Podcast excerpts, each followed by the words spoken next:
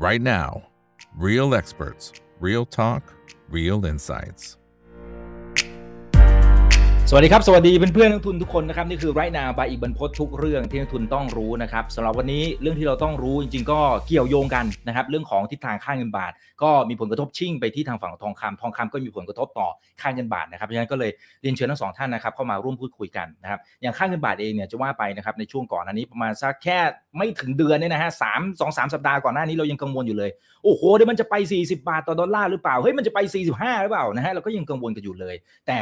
ทันทีทันใดถ้าไปดูจากกราฟนะครับก็ค่อนข้างจะเห็นภาพชัดนะมันปักหัวลงมาเลยนะครับค่อนข้างจะลงทางเดียวซะด้วยซ้ำนะครับอาจจะมีกระตุกขึ้นบ้างเล็กน้อยนะครับแต่สุดท้ายก็พลิกกลับมาแข่งค่าอยู่ในโซนประมาณ 35 บาท 89 สตางค์ต่อ 1 ดอลลาร์สหรัฐอเมริกาแล้วนะครับในขณะที่ทางฝั่งทองคำอันนี้ก็ตรงกันข้ามกันเลยนะฮะทองคำเนี่ยก่อนหน้านี้ก็สารวันเตี้ยลง นะครับมีทำจุดที่เรียกว่าต่ำที่สุดในรอบประมาณสักเปีอยู่ช่วงหนึ่งนะครับหลังจากนั้นก็ค่อยๆ ดีดดึ๊บดึ๊บดึ๊บดึ๊บขึ้นมานะครับแล้วก็เริ่มที่จะขึ้นมาทะลุเส้นกดได้อยู่พอสมควรอยู่เหมือนกันนะครับแต่ว่าวันนี้เริ่มย่อละนะครับวันนี้ติดลงมาประมาณสัก 14 เหรียญนะครับอยู่ที่ 1,757 เหรียญต่อทรอยออนส์นะครับ ทั้ง 2 ส่วนนี้จะไปต่อหรือไม่อย่างไรนะฮะและกลยุทธ์ในการลงทุนจะเป็นยังไงนะครับ วันนี้เราได้รับเกียรติจาก 2 ท่านนะครับอ๋อแต่ก่อนที่จะไปพบกับ 2 ท่านนะครับ คนไหนที่อยากสนับสนุนช่องถามอีกกับอีกนะครับ สามารถไปที่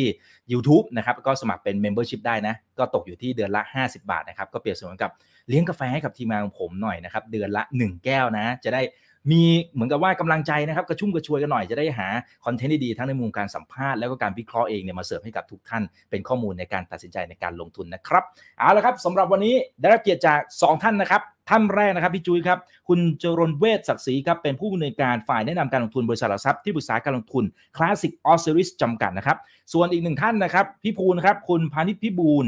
นะครับ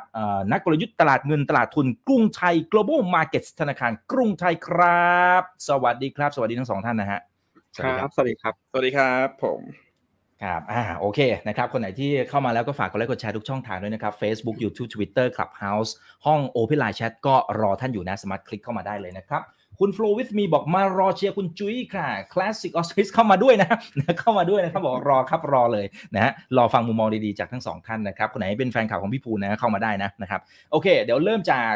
พี่จุ้ยก่อนแล้วกันโอ้โหเนี่ยทองคำเนี่ยมันก็ดีขึ้นมาค่อนข้างจะแรงนะประมาณสัก2อสวันก่อนหน้านี้ ขึ้นมาวันละประมาณ 35 เหรียญ 40 เหรียญแบบติดๆกันวัน 2 วันเลยนะครับ ขึ้นมาเป็นแท่งยาวเลยทีเดียวนะครับ แล้วก็มีการคลุเส้นกดขึ้นมา วันนี้เริ่มย่อเป็นแท่งแดงลงมาประมาณ 15 เหรียญแต่ ถ้าดูณนาทีนี้เนี่ยถือว่ามันกลับขาขึ้นแล้วหรือยังในในมุมของเทรนนะพี่จุ้ยมองไงฮะคือผมผมอยากเดี๋ยวดูภาพไปพร้อม ๆ กันเลยนะอ่าได้ครับแชร์ภาพมาเลยฮะภาพผมไปแล้วใช่ไหมครับ ยังเลยครับยังไม่มาฮะครับผม อ่าคนไหนที่เข้ามาอยากจะสอบถามอะไรก็พิมพ์เข้ามาได้ทุกช่องทางเลยนะครับโอเค ไปหรือยังเออมาแล้วครับ มาแล้วครับ มาแล้วฮะโอเค คือเราคุยทองคำก่อนนะฮะ โอเค คือในส่วนของทองคำเนี่ยต้องบอกว่าปฏิเสธไม่ได้นะฮะว่าทองคำเนี่ยทั้งโลกเนี่ยโดยส่วนใหญ่เนี่ยก็เทรดด้วยสกุลเงินดอลลาร์นะครับเพราะฉะนั้นเนี่ยการเปลี่ยนแปลงนะฮะของสกุลเงินดอลลาร์เนี่ยจะส่งผลกระทบเนี่ยต่อทองคำแบบเต็มๆเลยนะฮะเพราะว่าถ้าสมมุติว่าเราดูนะฮะณช่วงก่อนก่อนหน้านี้นะฮะตั้งแต่ปี 2021นะฮะจนกระทั่งถึงต้นปี 2022 เนี่ยนะฮะ ค่าเงินดอลลาร์เนี่ยต้องบอกว่า โอ้โห แข็งค่าเพิ่มมากขึ้นเรื่อยๆนะฮะผ่านมา 2 ปีนะก็ยังเป็นอย่างนั้นอยู่นะแต่ก็ไม่แน่ เดี๋ยวเรามาอัปเดตกันในช่วงวีคสองวีคเนี่ยเราเริ่มเห็นการเปลี่ยนแปลงอะไรบางอย่างแล้วนะซึ่งผมมองว่าค่อนข้างมีนัยยะที่สำคัญนะเพราะว่าช่วง 2 ปีที่ผ่านมาเนี่ยนะฮะเม็ดเงินนะฮะเข้าไปอยู่ไหลเข้าไปสู่ดอลลาร์เนี่ยโอ้โหต้องบอกว่ามหาศาลนะฮะก่อนหน้านี้เนี่ย เงินจากทุกทิศทุกทางเลยเข้ามาสู่ดอลลาร์สาเหตุทำไมต้องเข้ามาสู่ดอลลาร์ด้วย ก็เพราะว่าเฟดครับโอ้โหเริ่มที่จะต้องขึ้นดอกเบี้ยใช่นะฮะสาเหตุก็เพราะว่าอินฟลชันเนี่ยโอ้โห ต้องบอกว่าอยู่ในระดับที่สูงปรี๊ดเป็นประวัติการนะเพราะฉะนั้นโดยหลักการแล้วจะทำไงให้อินฟลชันมันลดลงง่ายๆฮะขึ้นดอกเบี้ยนะฮะนี่คือหลักการที่เขาจะต้องทำนะแน่นอนครับ พอขึ้นดอกเบี้ยพีคๆ เม็ดเงินก็โหยิ่งเข้าสู่ดอลลาร์ยิ่งเข้าสู่ดอลลาร์ปัจจัยสำคัญนะที่ทำให้เฟดนะฮะดูแล้วชักเริ่มนะฮะที่จะส่งส่งมุมมองนะไปยังนักลงทุนในตลาดว่าน่าจะมีลักษณะของการชะลอการขึ้นดอกเบี้ยนะจากก่อนหน้านี้เนี่ยในช่วง 4 ครั้งที่ผ่านมา โอ้โห เฟดขึ้นดอกเบี้ย 0.75%เนี่ย4ครั้งติดเลย ไม่ใช่แค่แฮตทริกนะแต่ไป 4 ครั้งไปเต็มๆเลยนะฮะแล้วก็เอ่อล่าสุดนี้ก็ต้องบอกว่าผลผลลัพธ์นะของการขึ้นดอกเบี้ยของเฟดเนี่ยมันก็เอ่อทำให้ inflation นะของฝั่งสหรัฐเนี่ยมันชักเริ่มปรับตัวลดลงแล้วนะฮะชักเริ่มชะลอแล้วเดี๋ยวเราไปดูนะฮะว่าเขาชะลออยังไงนี่ฮะนี่คือตัวเลข inflation จากที่ไป peak สุดเนี่ยแถวแถวเก้าเปอร์เซ็นต์นะฮะเมื่ออช่วงประมาณเดือน 7 ณตอนนี้เนี่ยถอยลงมา 4 เดือนติดต่อกันแล้วครับ นั่นหมายความว่าสิ่งที่เฟดทำขึ้นดอกเบี้ยนะฮะโอเค สามารถที่จะกดเงินเฟ้อได้นะแต่ก็ต้องเอ่อนึกถึงเป้าหมายของเฟดก่อนว่า ใจจริงแล้วอะเขาอยากให้อินฟลชันเนี่ยเหลือแค่สองเปอร์เซ็นต์นะฮะเพราะฉะนั้นเนี่ยอีกนานการการหยุดขึ้นดอกเบี้ยเนี่ยก็ต้องบอกว่ามันมันมันอาจจะไม่ไม่ไม่ได้เห็นแบบทันทีทันใด แต่เราจะเริ่มเห็นการขึ้นดอกเบี้ยในระดับที่มันลดน้อยถอยลงนะครับ นี่คือประเด็นแรกเลย ที่พอเฟดเริ่มที่จะชะลอการขึ้นดอกเบี้ยก็คือขึ้นดอกเบี้ยแบบลดน้อยถอยลง เราเห็นการเปลี่ยนแปลงค่อนข้างชัดเจนเลยก็คือในส่วนของเจ้าตัวค่าเงินดอลลาร์ครับ จากก่อนหน้านี้เป็นภาพแบบนี้นะฮะตอนนี้โอ้โหหลุดมาแล้วครับ เข้าเงินเข้าดอลลาร์สองปีนะฮะณตอนนี้เนี่ยเพิ่งออกได้แค่สองสามวิเองครับ แปลว่าอะไร แปลว่ามีเม็ดเงินเยอะมาก ๆ เลย ที่มันจะเอ่อไหลออกจากดอลลาร์ไปเข้าสู่สิ่งที่มันจากมา มันจากมาจากอะไรบ้าง จากมาจากสต็อก จากมาจากอะไรบ้าง FX สกุลเงินอื่น จากมาจากอะไรบ้าง แน่นอนครับ พอร์ตพอร์ตพวกเราด้วยฮะใช่นะฮะ แล้วก็ commodity ก็เป็นอีกอีกอีกหนึ่งตัวนะที่ก่อนหน้านี้เขาจากกันมานานนะฮะตอนนี้เนี่ยก็เริ่มไหลเข้าสู่สต็อกบ้าง FX บ้าง commodity ซึ่งเราก็เห็นว่าตอนเนี้ยตลาดหุ้นทั่วโลกเนี่ย โอ้กลับมาขึ้นกันอย่างคึกคักนะฮะรวมถึงเอ่อ FX นะฮะค่าสกุลเงินนะฮะหลักๆของโลกนะไม่ว่าจะเป็นยูโรโอ้โหเริ่มกลับมาแข็งแล้วอะไรอีกเยนเริ่มกลับมาแข็งแล้ว แม้แต่กระทั่งเงินบาทบ้านเราครับ ก็กลับมาแข็งอย่างมีนัยยะเลยสำหรับสัปดาห์นี้นะฮะและแน่นอนครับ ทองคำที่เราโฟกัสกันอยู่ ก็น่าสนใจนะว่าช่วงสัปดาห์ที่แล้วนะฮะโอ้โห การรายงานอินฟลชันของสะสมผลเชิงบวก เดี๋ยวสัปดาห์นี้ก็มีอีกนะฮะวันพรุ่งนี้ตัวเลข PPI ซึ่งมันก็เป็นตัวเลขที่สะท้อนภาวะเงินเฟ้อเหมือนกันนะแต่ว่าเป็นดัชนีที่ไปดูซินะว่าราคาของฝั่งผู้ผลิตเนี่ยเป็นอย่างไรบ้าง ซึ่งก็คาดว่าน่าจะลดลงนะฮะเพราะฉะนั้นเนี่ยสัปดาห์นี้ก็อาจจะเห็นทองคำเนี่ยบวกได้ แต่คงไม่รุนแรงนะฮะเหมือนสัปดาห์ที่แล้วนะฮะเพราะว่าสัปดาห์ที่แล้วเนี่ยนอกเหนือจากเรื่อง inflation แล้วมีเรื่องของการเมืองมาเกี่ยวข้องด้วย นะฮะอืมอ่าเลือกตั้งกลางเทอมใช่ซึ่งน่าสนใจมาก ๆ เลย ก่อนหน้านี้นะฮะต้องบอกว่าเอ่อฝั่งเดโมแครตนะฮะเอ่อมีเสียงนะทางทั้งสสสวเนี่ยนะเป็นเสียงข้างมากเดโมแครตนะฮะแต่ณตอนนี้เนี่ยโอ้โหต้องบอกว่านโยบายต่างๆเนี่ยคนชักเริ่มเบื่อแล้วนะฮะ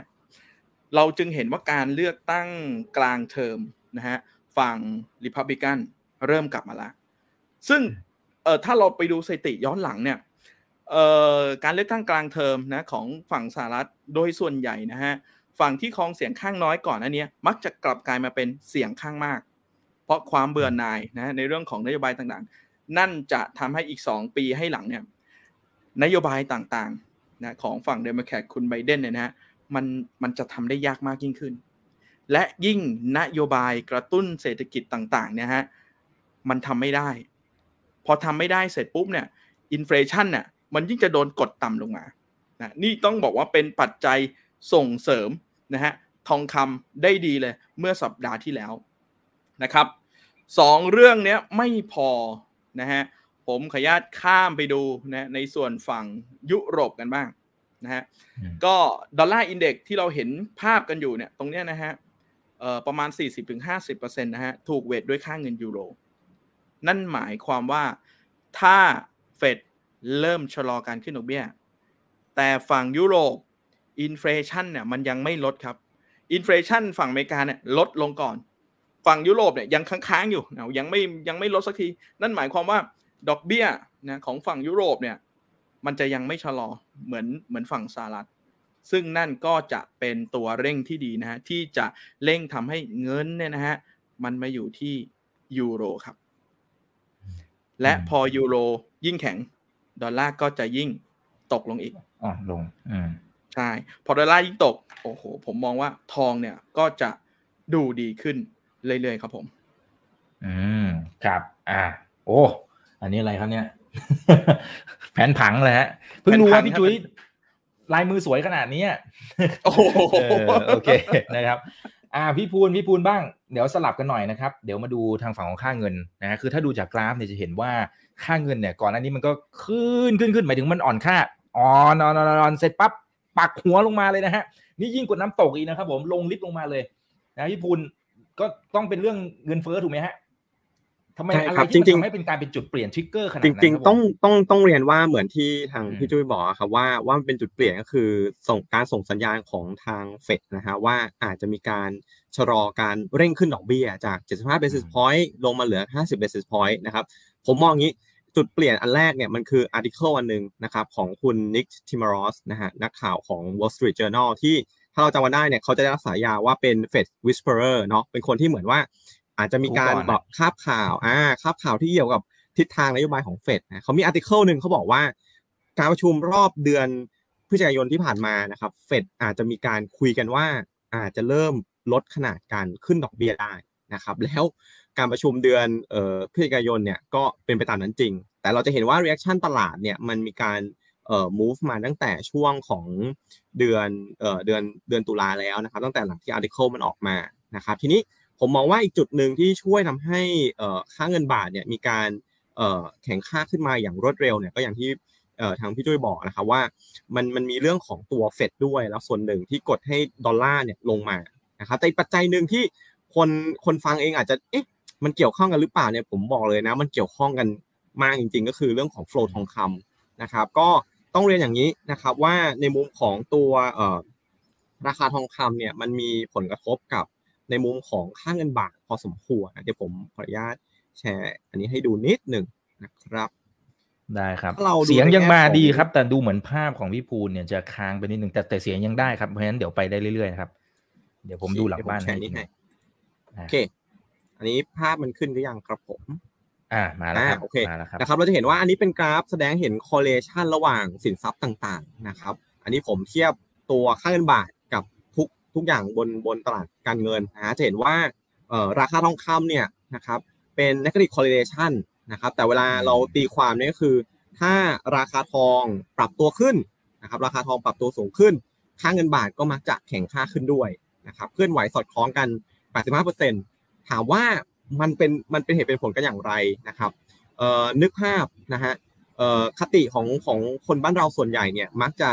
ชอบไปซื้อทอง เวลาที่ราคาทองปรับตัวลงถูกไหมฮะแล้วขณะเดียวกันถ้าราคาทองปรับตัวสูงขึ้น เราจะเห็นแถวต่อยาวเหยียดเลยที่เยาวราชก็คือคนไปขายทองคำทีนี้ในแง่ของ flow พวกเนี้ยนะครับส่วนใหญ่จะเป็นธุรกรรมที่ทำกันบนตัวดอลลาร์เป็นหลักอ่าเพราะฉะนั้นจังหวะที่ราคาทองขึ้น คนต้องขายทำกำไรราคาทองถูกไหมฮะเป็นสกุลดอลลาร์ซื้อเงินบาทกลับมา เพื่อการขายทำกำไรนะครับ ตรงนี้แหละ คือจุดที่ทำให้ค่าเงินบาทเนี่ยมักจะมีการแข่งค่าขึ้นตามการปรับตัวขึ้นของราคาทองคำนะครับมันก็เลยเป็นเหตุเป็นผลกันอย่างที่พี่ช่วยบอกว่าเอ้สัปดาห์ก่อนๆเนี่ยเราเห็นราคาทองคำเนี่ยมูฟแบบโหเร็วมาก ผมเองก็ตกใจนะ ไม่ได้คิดว่ามันจะขึ้นเร็วขนาดนี้นะครับ ก็เลยเป็นส่วนหนึ่งที่จะเห็นว่าค่าเงินบาทเนี่ยมีการแข่งค่าอย่างรวดเร็วนะหลุดหลุดโซนแนวรับที่ผมมองไว้ด้วย ตอนแรกผมมองว่าจริง ๆ แถว 36เนี่ยก็น่าจะแบบค่อนข้างแน่นนะฮะ จริงๆเราบอก 36.5 นี่ก็อื้อหือค่อนข้างยากเลยแต่ว่ามันลงมาเลยทีเดียวนะครับ คือนอกเหนือจากเรื่องเรื่องทองหรือว่าตัวดอลลาร์ตามเรื่องเฟดเนี่ยนะครับผมมองว่าอีกจุดหนึ่งคือค่าเงินหยวนนะครับ ถ้าเราดูตามตารางเนี้ยนะครับหยวนเนี่ยนะฮะครับจะมีความสัมพันธ์กับการเคลื่อนไหวดอลลาร์เออของค่าเงินบาทเนี่ยประมาณ 70%นะ70%ตรงเนี้ยนะครับผมมองว่ามันเป็นการผูกลิงก์กับเรื่องของความหวังการเปิดประเทศของทางจีนนะครับเราไปเห็นข่าวมา ว่าอะจีนอาจจะมีการลดเวลาการควอนตีนคนเข้าประเทศ 2 วันอืมแค่ 2 วันเนี่ยก็ทำให้คนเนี่ยมีความตื่นเต้นแล้วว่าเอ้ยมองไปข้างหน้าเนี่ยอาจจะมีการผ่อนคลายพวกล็อกดาวน์เพิ่มเติม หรือ eventually เนี่ยนะครับคนจีนอาจจะสามารถกลับมาเที่ยวกับในเมืองไทยได้เหมือนกันอะไรแบบนี้นะครับก็เลยเป็นภาพที่เอ่อทำให้ในมุมของตัวหยวนเองนะครับถ้าเราไปดูตัวหยวนเลยเนี่ยมีการปรับตัวแข่งข้าวเร็วนะครับจากตอนแรกเนี่ยถ้าผมจำไม่ผิดเนี่ยอยู่แถวสัก 7.2 กว่ากว่า 7.3เอ่อหยวนต่อดอลลาร์นะครับล่าสุดเนี่ยมีการปรับหยวนลงมาเหลือมาสัก 7.0506นะครับก็ถือว่าค่อนข้างจะเร็วก็คือประเด็นตรงนี้นะฮะเรื่องของการผ่อนคลายมาตรการเกี่ยวกับโควิด -19 นะครับแล้วก็มีผลทำให้ตัวเงินบาทเนี่ยแข็งค่าเร็วเหมือนกันนะครับ อืมอืมครับ อ่า โอเค อย่างนี้แสดงว่าอ่าฝั่งกรงฝั่งแบงก์ชาติเนี่ยเขาก็น่าจะถือว่าเป็นการตัดสินใจที่ถูกแล้วใช่ไหมฮะที่หมายถึงว่าทยอยขึ้นคือต้องยอมรับว่าตอนตอนที่ทยอยขึ้นเนี่ยนะคนก็วิพากษ์วิจารณ์ว่าโหเอาเงินเฟ้ออยู่ไหม แล้วก็เรื่องของค่าเงินบาทก็อ่อนค่าแบบยวบยาบไอ้ก่อนอันนี้ครับแต่ตอนนี้มันเฉลยว่าเอ้ยมุมมองของเขาจริงๆเขาอาจจะถูกก็ได้หรือเปล่าพี่พูดมองไงฮะคือคือผมมองอย่างนี้แล้วกันนะครับยังต้องขึ้นไหมรอบนี้ทางทางพี่อีกแล้วก็พี่จรเวทแล้วก็ทางผู้ชมทุกท่านนะฮะเราต้องเรามาดูที่หลักฐานกันว่าเอ๊ะ จริง ๆ แล้วเนี่ยอืมบ้านเรามันมีปัญหาเรื่องของเงินเฟ้อขนาดนั้นเลยหรือเปล่านะครับ ก็ต้องบอกว่าอะผมขออนุญาตเอาภาพให้ดูเป็นเป็นอ่าสไลด์นะครับ จากทางของแบงก์ชาติเองเลยนะฮะประชุมแบงก์ชาติครับเอ่อเวลามีประชุมพวกนักวิเคราะห์นะครับ กราฟเนี้ยผมให้ดูจากทางด้านซ้ายมือก่อนนะครับ เราจะเห็นว่าตัวเงินเฟ้อพื้นฐานหรือว่า core CPI เนี่ยที่จริง ๆ แล้วเนี่ยส่วนใหญ่ที่ในมุมของเอ่อผู้กำหนดนโยบายการเงินนะฮะหรือว่าเอ่อ กรงงเนี่ยครับก็จะดูตัวนี้เป็นหลักนะครับเหมือนกันในฝั่งเฟดก็จะดูพวก core inflation เป็นหลักนะครับจะเห็นว่า core inflation บ้านเราเนี่ยมันปรับตัวสูงขึ้นนะอ่าดูตามสีเลยนะเริ่มเป็นสีแดงเข้มมากขึ้น แต่มันก็ยังอยู่ในระดับที่3%นิดๆนะครับหรือว่าเราดูอย่างตัวเลขเดือนล่าสุดเนี่ยนะฮะก็อยู่แถว 3.2 เหมือนเดิมนะครับแปลว่าอะไร แปลว่าบ้านเราเองเนี่ยมันไม่ได้มีแรงกดดันจากเงินเฟ้อมากขนาดนั้น ถ้าเราไปเทียบกับฝั่งของสหรัฐนะครับจะเห็นว่าเอ่อ core CPI เงินเฟ้อพื้นฐานเนี่ยนะครับไม่รวมราคาอาหารสดพลังงานเนี่ยเขาอยู่ที่ระดับ 6%กว่าๆนะครับหรือถ้าเราข้ามฟากไปดูในฝั่งของตัวเอ่อยุโรปเนี่ยโอ้โหนี่ก็ระดับสูง 7-8%นะครับเพราะเนี่ยเขามีปัญหาจากเรื่องของเงินเฟ้อจริงๆนะครับแต่ของบ้านเราเนี่ยผมว่าเอ่อทางฝั่งกนง.ดูข้อมูลเศรษฐกิจแล้วเอ้ยมันมันยังไม่ได้ concern ขนาดนั้นนะครับอีกจุดหนึ่งที่ผมอยากให้ทุกคนดูนะครับ ทางตัวแบงก์ชาติเราเองรวมถึงแบงก์ชาติที่อื่น อย่างเช่นตัวเฟดนะครับผมเชื่อว่าสิ่งที่เขาดูประกอบจากตัวเลขพวกเงินเฟ้อแล้วเนี่ยคือความคาดหวังของเงินเฟ้อนะครับว่าไปทำ survey มาแล้วในฝั่งของผู้ประกอบการเอง หรือว่าฝั่งของผู้บริโภคเองนะฮะมองว่าเงินเฟ้อเนี่ยนะครับมองไปอีกหนึ่งปีข้างหน้านะฮะอีก 5 ปีข้างหน้าเนี่ยเงินเฟ้อจะอยู่ที่ระดับไหนนะครับดูว่าเงินเฟ้อคาดการณ์จะเป็นอย่างไรนะครับทีนี้เรามาดูตรงนี้นะครับจะเห็นว่า เงินเฟ้อคาดการณ์ระยะสั้นตัว 1 ปีนะฮะมีการหักหัวลงมาแล้ว แปลว่าอะไร แปลว่าในมุมของผู้คนเองก็เริ่มรู้สึกว่าเฮ้ยเดี๋ยวเงินเฟ้อมันก็เริ่มจะชะลอลงมาหรือเปล่า อันนี้จุดที่1นงนะครับจุดที่ 2 คือว่าถ้าเราไปดูเครื่องหมายกากบาทหรือเครื่องหมายบวกนะครับเทรนเนี้ยอันนี้คือเงินเฟ้อคาดการณ์ระยะปานกลาง คือตัว 5 ปีนะครับก็จะเห็นว่าก็ไม่ไปไหนเลย ยังอยู่ระดับแถวๆเอ่อเป้ากรอบกลางของเป้าหมายเงินเฟ้อที่ 2%อยู่นะครับเพราะฉะนั้น ในมุมเนี้ยนะครับผมเชื่อว่าทางกรงงเองเห็นหลักฐานเหล่านี้นะครับก็จะมีความรู้สึกมั่นใจว่าเอ๊ะประเทศไทยเราไม่ได้มีเอ่อแรงกดดันเงินเฟ้อ ไม่ได้มีภาพของเงินเฟ้อคาดการปรับตัวสูงขึ้นต่อเนื่อง จนอาจจะเกิดภาพ weight price spiral อะไรพวกเนี้ยนะครับเขาก็เลยมองว่าการขึ้นดอกเบี้ยอย่างค่อยเป็นค่อยไปเนี่ยมันโอเค แต่ถามว่าสิ่งที่ตลาดพยายามทักทวงแบงค์ชาติว่าเฮ้ยถ้าคุณขึ้นช้าแต่เฟดขึ้นเร็วมันมีส่วนต่างดอกเบี้ย แล้วเงินทุนจะไหลออก เออเราเริ่มเห็นหลักฐานนั้นไหมนะครับผมมองว่าจริงๆเนี่ยอาจจะไม่ใช่เป็นเชิงการไหลออกของเออเงินทุนต่างชาติซะเลยทีเดียวนะครับจะเห็นว่าหุ้นมีการซื้อต่อเนื่องจากนักทุนต่างชาติถูกไหมฮะแต่ในฝั่งบอลเนี่ยถ้าเราไปดูโฟล์ดีๆนะครับเราจะเห็นว่าฝรั่งเนี่ยแทบจะไม่ได้เข้าบอลแบบเพื่อลงทุนเลยนะครับส่วนใหญ่อาจจะเข้ามาเก็งกำไรระยะสั้นอย่างอาทิตย์ที่แล้วนะครับถ้าเราดูตัวเลขเอ่อ flow bond เนี่ยผมเองก็ตกใจนะเอ่อไหลเข้าสุทธิประมาณสักเจ็ดหมื่นล้าน แต่จริงๆเนี่ยส่วนใหญ่เนี่ยนะครับประมาณสักเกือบเกือบเจ็ดหมื่นล้านด้วยเนี่ยเกือบหมดเลยเนี่ยมันเป็นบอลระยะสั้นนะครับซึ่งอันนี้มันเป็นการทำธุรกรรมอ b ิธาจากต้นทุนการกู้ยืมยืมบาทบนตลาด offshore ที่มันถูกมากอ่าเขาก็เลยเหมือนกู้บาทแล้วก็เข้ามาเอ่อซื้อซื้อบอลระยะสั้นบ้านเรานะครับเก็งกำไรเป็นส่วนต่างดอกเบี้ย ซึ่งตรงเนี้ยมันอาจจะไม่ได้มีผลกับตัวค่าเงินมากขนาดนั้น เพราะฉะนั้นบอกว่าอะไรก็คือบอกว่า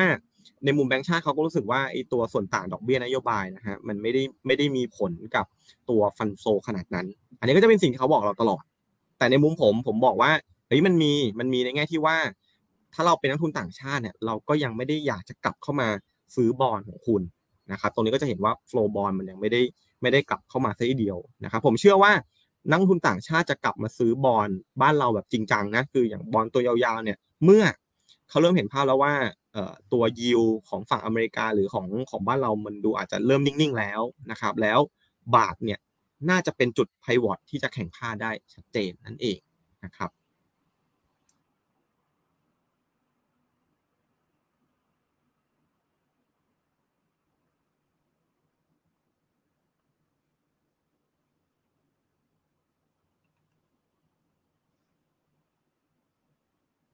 ไม่ไม่ได้ยินเสียงคุณอีกนะครับ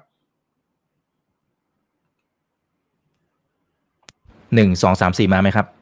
โอเคห้าหกเจ็ดแปดเก้าสิบอ่าโอเคโอเค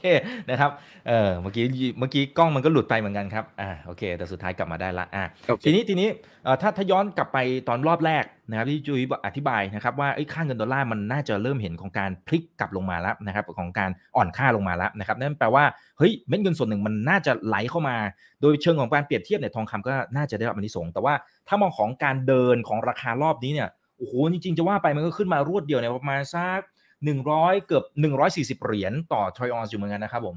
คือจังหวะสมมุติว่าอ่าจริงๆมีหลายกรณีที่คนส่งเข้ามาในคอมเมนต์นะนะฮะคือบางคนก็บอกว่ายังไม่มีของไอการที่มันขึ้นมาขนาดนี้เนี่ยเราต้องรอย่อให้มันสักแค่ไหนเราถึงจะแบบเฮ้ยอืมสบายใจนิดๆหน่อยว่าเอ้ยถ้าลงมาประมาณนี้รับไป โอเค ใช้ได้อยู่ พอจะยิ้มออกอยู่นะครับ หรือถ้ามันยังเดินต่อไปเรื่อยเราจะต้องรอก่อนไหมหรือยังไงหมายถึงตัวราคา อืม โอเค เอ่อณช่วงแรกที่เราคุยกันเนี่ยนะฮะ เราคุยแต่เรื่องบวกๆทั้งนั้นเลย ตอนราคาทอง ดูแล้วแหมชีวิตสดใสนะฮะ ภาพเป็นสีลุ้งซะเหลือเกินนะ แต่ว่าต้องบอกว่ามันยังคงมีปัจจัยเนี่ยที่เราจะต้อง เอ่อระมัดระวังเขาสักนิดหนึ่งนะฮะ ก็คืออืมเอ่อ จะให้เอ่ออันนี้ผมแชร์หน้าจอนิดหนึ่งนะอ่าฮะได้ครับ เดี๋ยวมาฮะ กำลังขึ้นมานะครับ คุณจินตนาบอกสวัสดีค่ะทั้งสามท่านนะ คุณอรนิตสวัสดีค่ะอ่าขึ้นมาแล้วครับ โอโอเคเค ผมอยากให้ดูผู้เล่นยักษ์ใหญ่นะฮะสำคัญนะของตลาดทองคำด้วยนะก็คือในส่วนของอืมเอ่อกองทุนทั้งหลายแหล่นะฮะ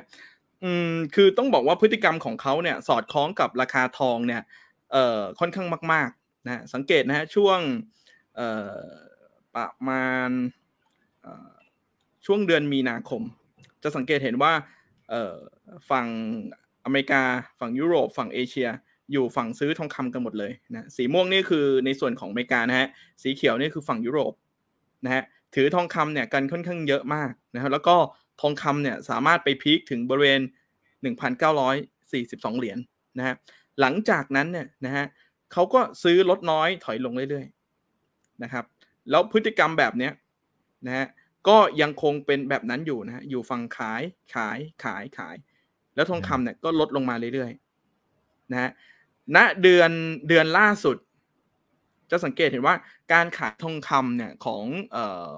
กองกองกอง ETF นะฮะขายน้อยลงนะฮะอืมนะขายน้อยลง ซึ่งซึ่งแปลว่าอะไร แปลว่า เฮ้ยเขาเขายังไม่กลับมาซื้อนะ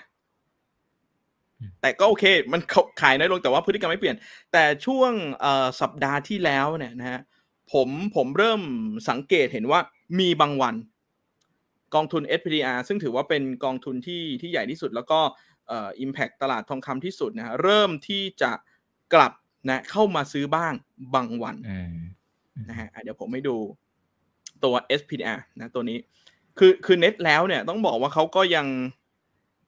เน็ตแล้วก็ยังยังขายอยู่นะฮะ ตัวเลขอืมนะอืมอืมโฟโฟยังเอาอยู่นะฮะ ยังไม่อินนะฮะอ่าเพราะฉะนั้นเนี่ยเอ่อสิ่งที่จะบอกก็คือพฤติกรรมเนี่ยเขายังไม่เปลี่ยน เพราะฉะนั้นการขึ้นรอบนี้เนี่ย จึงจำเป็นที่จะต้องระมัดระวังนิดนึง อย่าชะล่าใจนะมองโลกเป็นสีชมพูซะทั้งหมดนะครับอ่าอีกหนึ่งประเด็นนะที่ผมอยากที่จะฉายภาพให้ทุกท่านเห็นก็คือในส่วนของเออ สถานะคงค้างครับของ Go Option ในอือฮึตลาดโคเมกเราเราเห็นว่านะฮะเราเห็นว่า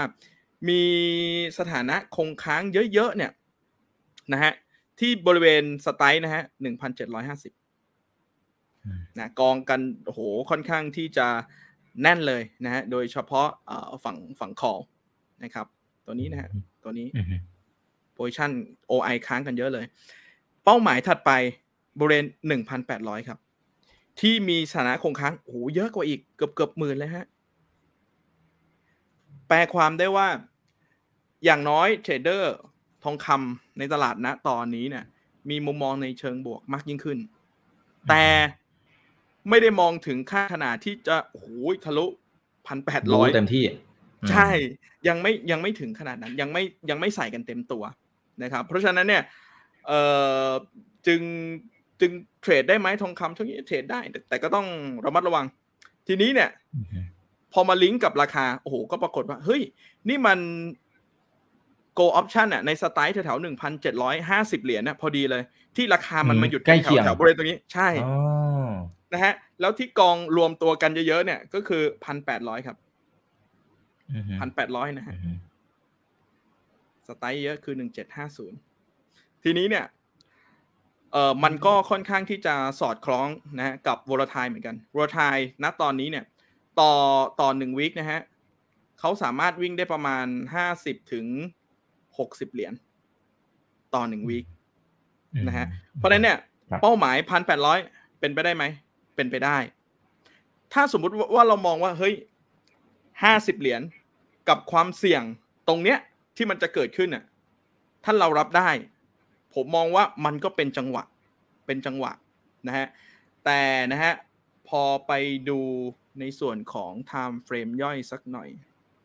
นะผมเชื่อว่าคนที่เทรดทองคำนะฮะอาจจะไม่ได้ดู time frame week นะฮะเพราะว่ามันค่อนข้างใหญ่เกินไปนะฮะอืมโดยส่วนใหญ่เนี่ยก็จะดูในส่วนของ time frame daily เป็นหลักนะทีนี้ครับมาดู time frame ย่อย ก็ต้องบอกว่าวันหนึ่งเนี่ยนะฮะเหวี่ยงกันได้ถึง 30 เหรียญแล้ววอลทายเนี่ยโหมันเพิ่มสูงขึ้นแบบนี้นะฮะ แปลว่าอะไร แปลว่า โอ้โหลิกเนี่ยมันสูงเหมือนกันนะ ความเสี่ยงเนี่ยมันสูงเหมือนกันนะ เพราะฉะนั้นเนี่ยซื้อได้ก็จริง แต่มันคงไม่สามารถที่จะซื้อได้แบบโหเอากำไรกันเป็นกอบเป็นกำไม่ได้มองถึงขนาดนั้นนะฮะ และโดยเฉพาะนะฮะคนที่เอ่อเทรด Gold Online Futures Gold Futures นะครับ ต้อง โอ้โห บริหารความเสี่ยงบริหารเงินหน้าตักดีๆเลยนะซึ่งซึ่งณตอนนี้นะฮะณตอนนี้เนี่ยถ้าใครจะเทรดในส่วนของพวก go online future go future นะฮะผมแนะนำนะฮะแนะนำเป็นเลเวลเลตคือแหมมาอยู่ในตลาด TFEX นะต้อง leverage นิดนึงนะฮะอืมจะมาบอกว่าโอ้โหวางเงินเต็มมูลค่าก็ใช่ที่นะฮะไปซื้อทองแท่งดีกว่า จะเข้ามาทำไม ใช่ถูกต้องเพราะฉันอยากได้กำไรมากกว่าปกตินะฮะเพราะฉะนั้นเนี่ยณตอนนี้อะอย่างเสี่ยงที่สุดนะ ผมให้เลเวลเลตเนี่ยอยู่ที่ 2x อืมคำว่าเลเวลเลต 2x เนี่ยหมายความว่าผมจะแนะนำนะฮะ ให้ทุกท่านเนี่ย วาง margin นะฮะ อยู่ที่ประมาณ 50%ของมูลค่าสัญญาครับ ครับ สมมุติมูลค่าสัญญา 2 0 0 0 0 0 สมมุตินะฮะ วางมาจิ้นไปเลย 1 0 0 0 0แสนแปลว่าอะไร แปลว่าเรามีเงิน 2 0 0 0 0 0เนี่ยเทรดได้แค่สัญญาเดียวนะครับ เพราะตลาดเนี่ยมันเสี่ยงอยู่แล้ว เราไม่จำเป็นที่จะต้องเลเวลเลตเพิ่มไปขนาดโอ้โหห้าเท่าเอ่อสิบเท่าหรือสามสิบเท่านะกลายเป็นว่าโอ้โหเราจะทำให้ตัวเราเองเนี่ยนะเสี่ยงไปไป over เกิน คือเอาเอาไม่อยู่ว่างั้นเถอะ เพราะมันเหวี่ยง 30 เหรียญเนี่ยต้องบอกว่าถ้าคุณใช้เลเวลเลตระดับ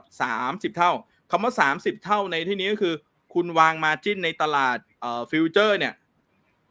เท่ากับ initial margin นะฮะของที่ TFEX กำหนดนะซึ่งมันอยู่ที่ไร มันอยู่ที่ประมาณ 3-5%ของ value ครับ โอ้โห ต่างกันเยอะไหมฮะ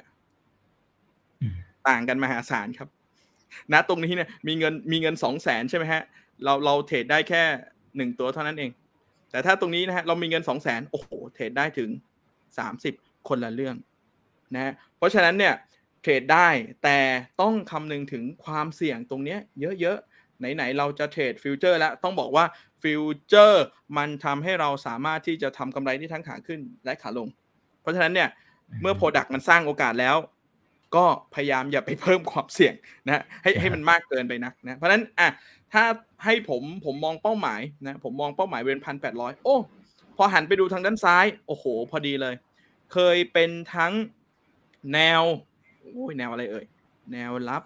แนวรับ แล้วก็เป็นแนวต้านมาก่อน แนวต้านพอดี เพราะฉะนั้นมีนัยยะอืมโอ้โหมีนัยยะแน่นอน บวกกับเมื่อกี้เอ่อเจ้าตัว call option ของเรานะฮะ go call option ของเรา strike โอ้โหพันแปดร้อยครับ เพียบเลย แปลว่าอะไร แปลว่าถ้าสมมุตินะฮะ ผมเปิดเอ่อ call option ไว้ที่ strike พันแปดร้อยพอไปถึงเป้าหมายเสร็จปุ๊บเนี่ยผมมีโอกาส ที่จะปิดสถานะอืมนะครับผม เพราะฉะนั้นถามว่า เอ๊ะตรงเนี้ยไล่ซื้อไปเลยได้ไหม ก็ระวัผงมต้องมองว่าได้อืมผมต้องมองว่าได้ แต่ต้องระมัดระวังนะฮะทำไมต้องได้ เพราะสัปดาห์นี้นะฮะมันมีตัวเลขที่น่าจะทำให้ทองคำเนี่ย พอที่จะขึ้นได้นะครับ อันนี้ก็คือความคาดหวังของผมแต่สิ่งที่ผมเอ่อคาดหวังมากกว่านั้นนะฮะ ผมในใจผมนะ ผมอยากจะวาดภาพว่า ถ้าสมมุติว่าเฟดเฟดนะฮะเอ่อหรือหรือธนาคารกลางต่าง ๆ ทั่วโลกนะฮะขึ้นดอกเบี้ย สมมุตินะขึ้นดอกเบี้ยไปเรื่อย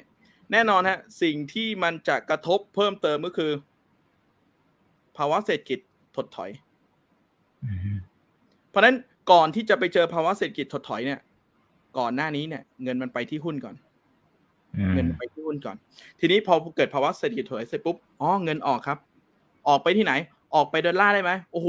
ดอลลาร์ก็ไม่ได้เพราะดอลลาร์เนี่ยดอกเบี้ยเนี่ยมันชักเริ่มขึ้นลดน้อยถอยลง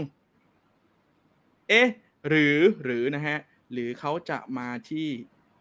ทองคำเพราะอย่างน้อยเนี่ย เป็นตัวป้องกันความเสี่ยงเมื่อเกิดภาวะเศรษฐกิจถดถอยได้ อันนี้คือ step ถัดไปนะฮะ มันยังไม่เกิดนะ แต่อยากให้ทุกท่านจินตนาการภาพก่อนว่า ณตอนนี้เนี่ยนะฮะดอลลาร์มันอ่อนเนี่ยโอ้โหมันเข้าไปในทุก product เลย ไม่ว่าจะหุ้นเป็นทองคำสินค้าต่างๆ แม้แต่กระทั่งเอ่อเงินยูโรสกุลเงินสำคัญๆมันไหลไปแบบนั้น เพราะฉะนั้นถ้าสมมุติว่าในอนาคตไม่รู้เหมือนกันว่าจะเกิดเมื่อไหร่ถ้าเกิดภาวะเศรษฐกิจถอยจนกระทั่งสต็อกเนี่ยนะฮะหรือหุ้นเนี่ยมันไปมันพีคของมันแล้วเนี่ย แน่นอนฮะพอพีคเสร็จปุ๊บเนี่ย มันมีโอกาสที่เม็ดเงินตรงนั้นเนี่ย จะถอนออกมา ทีเนี้ยก็ต้องคิดมาใหม่แล้วว่า เอ้ย ถอนจากหุ้นจะไปไหนต่อ อืมครับ อืมครับเอ๊ะแต่แต่มันจะมีผู้เล่นอีกคนหนึ่งนะครับ ก็คือพวกธนาคารกลางพี่จุ้ยเขาก็จัดหนักจัดเต็มในช่วงปีสองปีล่าสุด โอเค มันอาจจะคนละจุดประสงค์ในแง่ของของของเขาอาจจะมองทางฝั่งของเงินเฟ้ออะไรว่านไปนะครับ แต่ว่าเม็ดเงินที่เขาซื้อมันก็ถือว่าเยอะมหาศาลนะประมาณเจ็ดแสนกว่าล้านอะถ้าตีเป็นเงินไทยอะ ไอ้ตัวนี้มันใช่มันมากพอที่อาจจะทำให้ไอ้คนที่วางแถวแถวๆอ่าพันเจ็ดร้อยห้าสิบพันแปดเนี่ย ถึงตรงนั้นเขาอาจจะต้องแบบกลับมากลับโพซิชันหรือเปล่าเอ่หรืออหรือมันมันไม่โอเคไม่ไม่มีน้ำหนัก ไม่มีน้ำหนักอย่างมีนัยยะหรือเปล่าหรือมองไงฮะสำหรับในผู้เล่นในมุมธนาคารผมกลางอืมในมุมผมเฉยๆนะ เพราะว่าสุดท้ายแล้วเนี่ยเอ่อธนาคารกลางต่าง ๆ มันก็ก็ต้องมาเวทกันว่าเฮ้ย ฉันจะถืออะไรอะ ดอลลาร์ทองคำซึ่งณตอนเนี้ย ดอลลาร์เนี่ยมันเป็นภาพเนี้ยอื มันเพิ่งเริ่มร่วงดิ่อะเลยแปลว่าอะไร แปลว่าดอลลาร์เนี่ย มันยังมีระยะนะฮะระยะในการวิ่งลงได้พอสมควร ซึ่งนั่นมันก็จะส่งผลดีต่อทองคำครับผม โอเคโอเค ได้ครับเพียงแต่ต้องระมัดระวังนะครับ อย่างที่เตือนกันไปนะครับ โอเคนะครับ เดี๋ยวขอกลับมาที่พี่ภูลนะครับ มีคุณสุรพัฒน์บอกว่าเอ้า แต่ว่าตอนนี้โควิดเนี่ยในทางฝั่งของจีนเนี่ยมันเริ่มมาแล้วระลอกใหม่เมื่อวานนี้ ติดต่อวันหนึ่งหนึ่งหมื่นห้าพันรายแล้วนะฮะ อย่างเงี้ยไอ้ที่เราคุยกันว่าเขาอาจจะเริ่มผ่อนคลายเนี่ยเอาเข้าจริงผ่อนไม่ได้หรือเปล่า ถ้าเขายังยึดนโยบายแบบ zero covid นะแล้วมันจะมีผลกระทบต่อค่าเงินอย่างไรอ่าสวัสดีใช่ครับ900 ท่านด้วยนะ ฝากกดไลค์กดแชร์กันด้วยนะครับ YouTube อย่าลืม subscribe นะโอเคเป็นเป็นคำถามที่ดีมากๆครับพี่ เพราะว่าจริง ๆ อันเนี้ยเป็นเป็นตีสิทธิ์หนึ่งที่ทางทางผมเองมองว่ามันคือความเสี่ยงกับเอ่อในมุมของตัวค่าเงินบาทรวมถึงสกุลเงินเอเชียด้วยนะครับเพราะว่าเรารู้อยู่แล้วว่าเอ่อ จากการประชุมพรรคคอมมิวนิสต์จีนที่ผ่านมาเนี่ยตัวประธานาธิบดีสีจิ้นผิงเนี่ยย้ำจุดยืนเลยว่า zero covid policy นี่คืออะไรที่แบบเทพเจ้ามากช่วยให้คนจีนรอดตายโดยต้นทุนที่เขาใช้เนี่ยต่ำนะครับเพราะฉะนั้นแปลว่าอะไรแปลว่านโยบายเนี้ยมันใช้เวลาสักระยะหนึ่งกว่าที่จะมีการผ่อนคลายได้จริง ๆ แบบเต็มที่เปิดประเทศเต็มที่เนี่ยผมว่าเรายังไม่ได้เห็นกันหรอกในเร็วๆนี้นะครับแต่ว่าลักษณะเขาจะเป็นลักษณะของการทำ dynamic zero covid policy ก็คือจะค่อยๆ ปรับไปทีละนิดทีละนิดทีละนิด แล้วดูว่าถ้าปล่อยไปแล้วมัน work หรือเปล่าอย่างรอบเนี้ยนะครับลดเวลากักตัว แล้วถ้าสมมติมีโควิดระบาด รีบตรวจเหมือนเดิม รีบตรวจเหมือนเดิมรีบรีบกักบริเวณ รีบกักเอ่อพื้นที่อะไรเงี้ยนะฮะแล้วมันโอเค ไม่ได้มีผลกระทบวงกว้างผมเชื่อว่าเขาก็สามารถที่จะทยอยผ่อนคลายไปเรื่อยๆนะครับทีนี้จุดที่เรามองว่าน่าสนใจนะครับผมว่าบททดสอบของจีนเนี่ยจะเริ่มมาในช่วงเทศกาลใหญ่ของเขาคืออะไรฮะตรุษจีน ตรุษจีนเนี่ยคือตัวไฮไลท์สำคัญเลยที่จะเป็นการทดสอบว่าจีนจะสามารถผ่อนคลายตัว zero covid policy ได้หรือเปล่า ซึ่งในมุมเนี้ยผมมองว่าจีนจะใช้การเ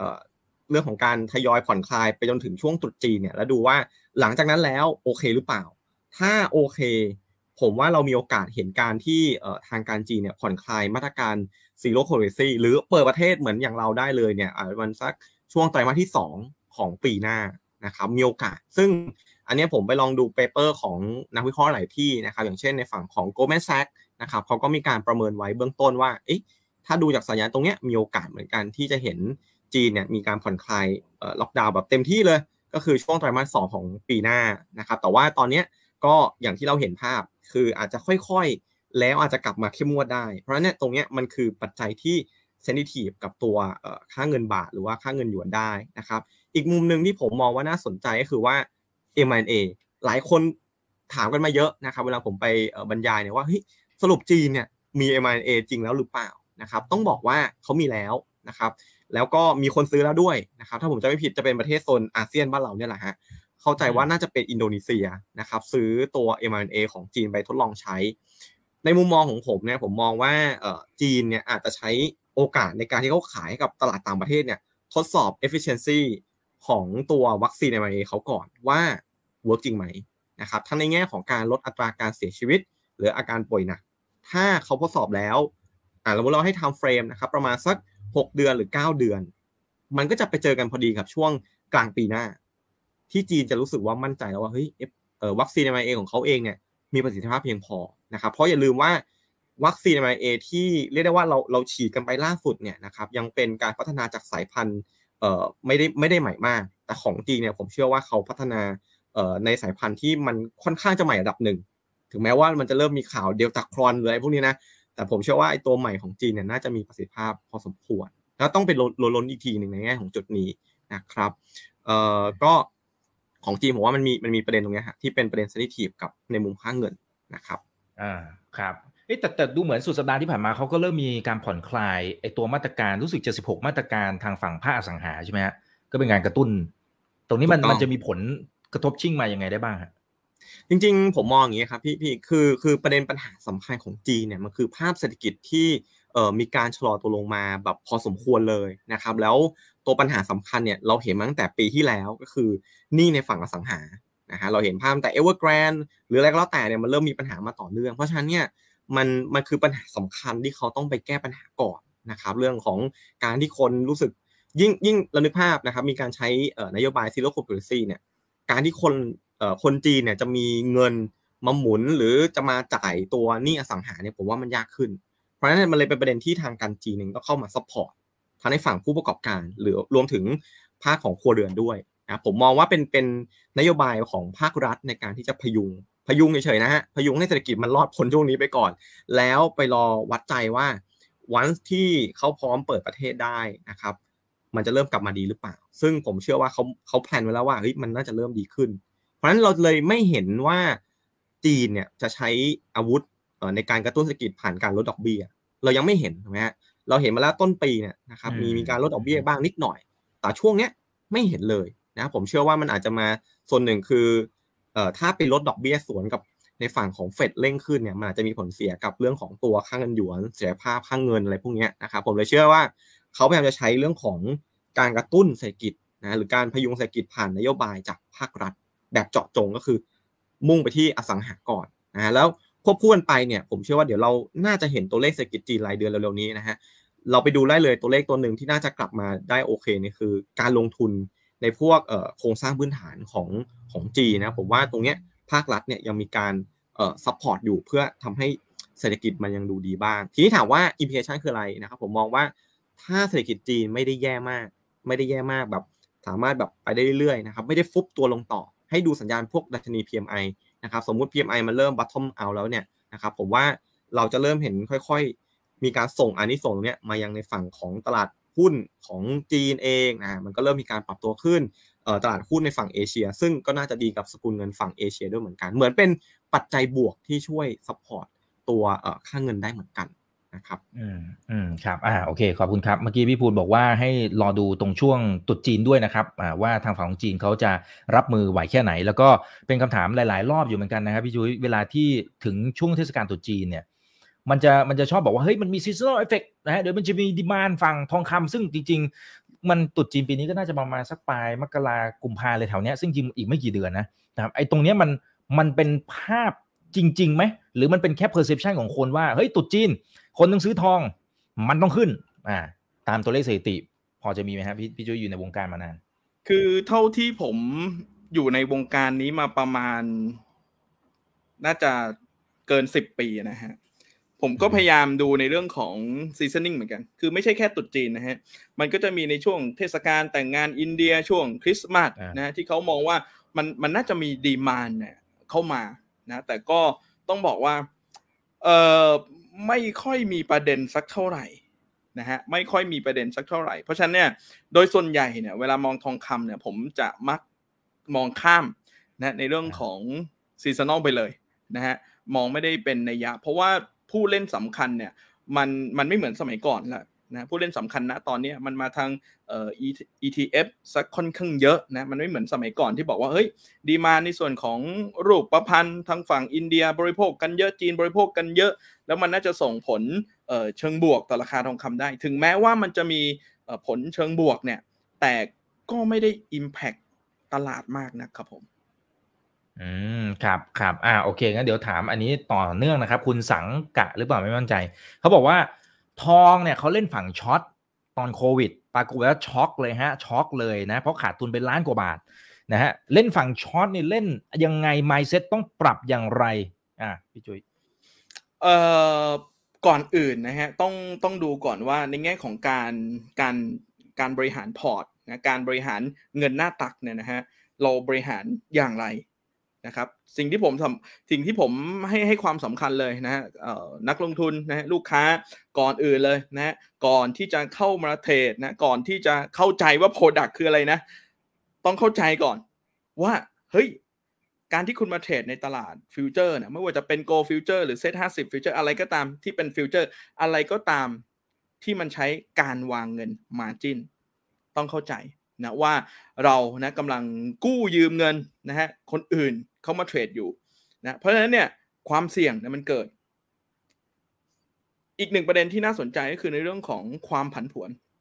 นะฮะผมมักที่จะดูความผันผวนเนี่ยประกอบไปด้วย คือไม่ใช่ว่าโหดูราคาอย่างเดียวนะฮะว่าราคาขึ้นหรือลงนะดูความผันผวนด้วย ความผันผวนเนี่ยจะเป็นตัวกำหนดนะว่าเราเนี่ยนะฮะ ควรที่จะต้องใช้เลเวลเลตเนี่ยเท่าไหร่นะฮะเอ่อช่วงช่วงโควิดนะฮะจะสังเกตว่าราคาทองคำขึ้น ความเสี่ยงก็เพิ่มสูงขึ้น เป็นเงาตามตัว นั่นก็คือวอลทายนั่นแหละที่มันเพิ่มสูงขึ้น คือต่อให้คุณเอ่อเทรดสิบสัญญาเหมือนเดิมนะฮะแต่ถ้าคุณเทรดบนบนบนเวฟเนี้ยที่มันพีคขึ้นไปเนี่ยความเสี่ยงของคุณอะเพิ่มขึ้นโดยอัตโนมัติ นะเพราะความผันผวนเนี่ยมันเพิ่มสูงขึ้น เพราะฉะนั้นถ้าคุณอยากได้ความเสี่ยงที่เท่าเดิมที่เรารับได้ มันจึงจำเป็นที่จะต้องมีการปรับสถานะ จากก่อนหน้านี้เทรด10 สัญญานะครับ ใช้เลเวลเลตโอ้โห มหาศาลมากเลยต้องปรับนะฮะจาก 10 อาจจะเหลือเพียงแค่ 5 เท่านั้น เพราะถ้าสมมุติว่าเรายังเทรดที่ 10 สัญญาเหมือนเดิมเนี่ยนะฮะความเสี่ยงเนี่ยนะฮะมันมันไม่ได้คงที่ครับ แต่ความเสี่ยงเนี่ยมันเพิ่มสูงขึ้น ด้วยด้วย volatility ที่มันเพิ่มสูงขึ้นนะฮะแต่ถ้าสมมุติว่าเราอยากได้ริกเท่าเดิมนะฮะแต่โวเนี่ยมันเพิ่มสูงขึ้น สิ่งที่คุณจะต้องปรับก็คือ คุณจะต้องเทรดด้วยจำนวนสัญญาเนี่ยที่มันลดลงนะครับ สิ่งเนี้ยต้องเข้าใจก่อนอย่างถ่องแท้เลย เพราะไม่เช่นนั้นนะฮะเราจะไม่สามารถทนการแกว่งตัวของราคานะผมยกตัวอย่างเช่นนะ ช่วงเวลาเนี้ย28 เหรียญต่อวันเนี่ย นะฮะเอาอยู่หรือเปล่ากับความเสี่ยงที่เรารับได้ ช่วงโควิดครับพีคไปเรื่อยๆนะฮะไปจนถึงนู่นเลย 40 เหรียญต่อวันนะฮะมันเป็นอะไรที่มีความเสี่ยงสูงมากนะอันนี้คือในเรื่องของการบริหารจัดการความเสี่ยงนะบริหารจัดการหน้าตักของเราก่อนที่เราจะต้องเข้าใจ นอกเหนือจากนั้นนะนอกเหนือจากนั้นก็คือเราต้องหันไปดูฮะว่าความสำคัญหรืออีเวนต์อะไรนะฮะ พยายามพยายามอย่าไปดูอดีตนะฮะ ดูว่าณปัจจุบันน่ะอีเวนต์อะไรมัน Impact ครับ ผมใช้คำว่ามัน Impact ต่อราคาทองคำซึ่งมันอาจจะไม่เหมือนในอดีตก็ได้นะฮะมันก็มีบางครั้งเหมือนกันนะที่โอ้ดอลลาร์แข็งค่า แต่ทองไม่ร่วงนะทองก็ขึ้นด้วยเหมือนกัน เพราะฉะนั้นถ้าสมมุติว่าเรามีชุดความคิดเดิมๆเนี่ยนะมันอาจจะทำให้เราบอกว่าโอ้ยดอลลาร์แข็งฉันทำไงฉันต้องช็อตทั้งๆที่ราคามันอาจจะขึ้นไปก็ได้ณนะ สถานการณ์บางสถานการณ์ ทองนะฮะอาจจะไม่ใช่แหล่งป้องกันความเสี่ยงก็ได้ ทองอาจจะเป็นตัวเพิ่มความเสี่ยงก็ได้ ในบางในบางสถานการณ์ดอลลาร์การถือดอลลาร์อาจจะเป็นสินทรัพย์ที่ป้องกันความเสี่ยงได้นะเพราะฉะนั้นเนี่ยการติดตามข้อมูลข่าวสารว่าณขณะนี้สถานการณ์ขณะนี้นะฮะ อะไรล่ะ ปัจจัยอะไรล่ะนะแฟกเตอร์ตัวไหนล่ะ ที่มาไร้ตลาด ตัวนี้สำคัญเลย อะไรล่ะ ที่มาไร้ตลาดนะฮะถ้าสมมุติว่าเราไม่ไม่ได้ติดตามข้อมูลข่าวสาร แล้วก็ไม่รู้ว่าณตอนนี้เอ๊ทองคำเนี่ยที่มันวิ่งวิ่งขึ้นมาเมื่อสัปดาห์ที่แล้วอะอะไรล่ะ เป็นเป็นเป็น key factor เลยนะที่ทำให้เขาขึ้นมาได้ ถ้าเราไม่เข้าใจตรงนั้น นะครับ เราก็อาจจะยังคงมีชุดความคิดเดิมๆนะฮะว่าเฮ้ยถ้าถ้าสมมุติว่าดอลลาร์มันมันมันอ่อนเนี่ยนะฮะทองต้องขึ้นนะเราก็ไป long อย่างเดียวแต่ความจริงมันอาจจะไม่ใช่แบบนั้นก็ได้นะครับ อันนี้คือสิ่งสำคัญเลย แล้วก็อีกหนึ่งประเด็นเลยก็คือ อันนี้เป็นเป็นพฤติกรรมเลยนะฮะของไม่ว่าคุณจะเทรดฟิวเจอร์หรือคุณจะเทรดหุ้นหรืออะไรก็แล้ว แต่ที่มันที่มันเคลื่อนไหวได้นะฮะ mindset โดยส่วนใหญ่ของคนที่เข้ามาในตลาด มักที่จะพูดถึงตัวนี้ก่อนครับ ฉันอยากได้เท่าไหร่อันนี้สำคัญเลยนะ ฉันอยากได้เท่าไหร่ แต่ฉันไม่เคยกำหนดเป้าหมายเลย ว่าฉันเนี่ยจะ loss เท่าไหร่ มันจึงทำให้เราเนี่ยนะฮะพอได้ผลกำไรนิดหน่อยอะสองเปอร์เซ็นตั้งเป้าหมายสมมติตั้งเป้าหมายสองเปอร์เซ็นคุณก็จะกำจัดจำจำกัดผลกำไรของคุณได้แค่สองเปอร์เซ็น แต่พอถึงสถานการณ์ที่มันลอสสิบเปอร์เซ็นต์น่ะ เนื่องจากว่าคุณไม่ได้วางเป้าหมาย เพราะนั้นเนี่ยคุณจะลอสแบบเนี้ยไปเรื่อยๆเพราะนั้นต้องเปลี่ยน mindset นะ ซึ่งโดยปกติผมก็จะแนะนำเลย ลืมเรื่องรีเทิร์นไปก่อน ไม่ต้องไปสนใจ เรื่องผลตอบแทนที่รับ สนใจตัวนี้ ว่าสถานการณ์ณตอนนี้เนี่ยโอ้โหที่ราคาทองเหวี่ยงได้ถึงสามสิบเหรียญนะคุณรับลอสได้เท่าไหร่ อันนี้คือสิ่งสำคัญ เพราะการรับลอสได้เท่าไหร่ จะเป็นตัวไปกำหนดจุดหนีของเราครับ ถ้าตลาดขึ้นไปเอาถูกทางเราก็นะปล่อยมันรันโปรฟิตไปเรื่อย เพราะอะไร เพราะเราไม่ได้กำหนดเป้าหมายนะเราไม่ได้กำหนดกำหนดเป้าหมายในการที่จะต้องไปเทคโปรฟิตมัน เราไม่สน แต่หน้าที่เราคือเราอยากจะตามเขาไปเรื่อยๆนะฮะเพื่อที่จะให้เราเนี่ยสามารถที่จะรันโปรฟิตนะฮะตัวอย่างแบบเนี้ยหน้าที่เราก็คือ รันไปเรื่อย ก็คืออยู่สถานะรองนั่นเอง รันไปเรื่อย แล้วสิ่งที่เราต้องทำก็คือกำหนดจุดนี้ครับนะอะสต็อปลอสเราเอาจะยกขึ้นได้ จะด้วยใช้วิธีการอะไรก็แล้วแต่ หรือจะใช้วิธีการง่ายๆเพียงแค่ moving average ตัดกันก็ได้ แค่นั้นก็ได้เหมือนกันนะเพื่อ follow ตามเข้าไปนะฮะอันนี้อันนี้ก็คือเอ่อคีย์หลักๆนะที่ ที่ที่เราอาจจะต้องปรับเปลี่ยนวิธีคิดซึ่ง ซึ่งผมมองว่ามันมันมันเป็นสิ่งที่สำคัญมาก ๆ เลยสำหรับใครที่อยากที่จะเข้ามาสู่ในวงการนี้ฮะอืมอืมครับครับ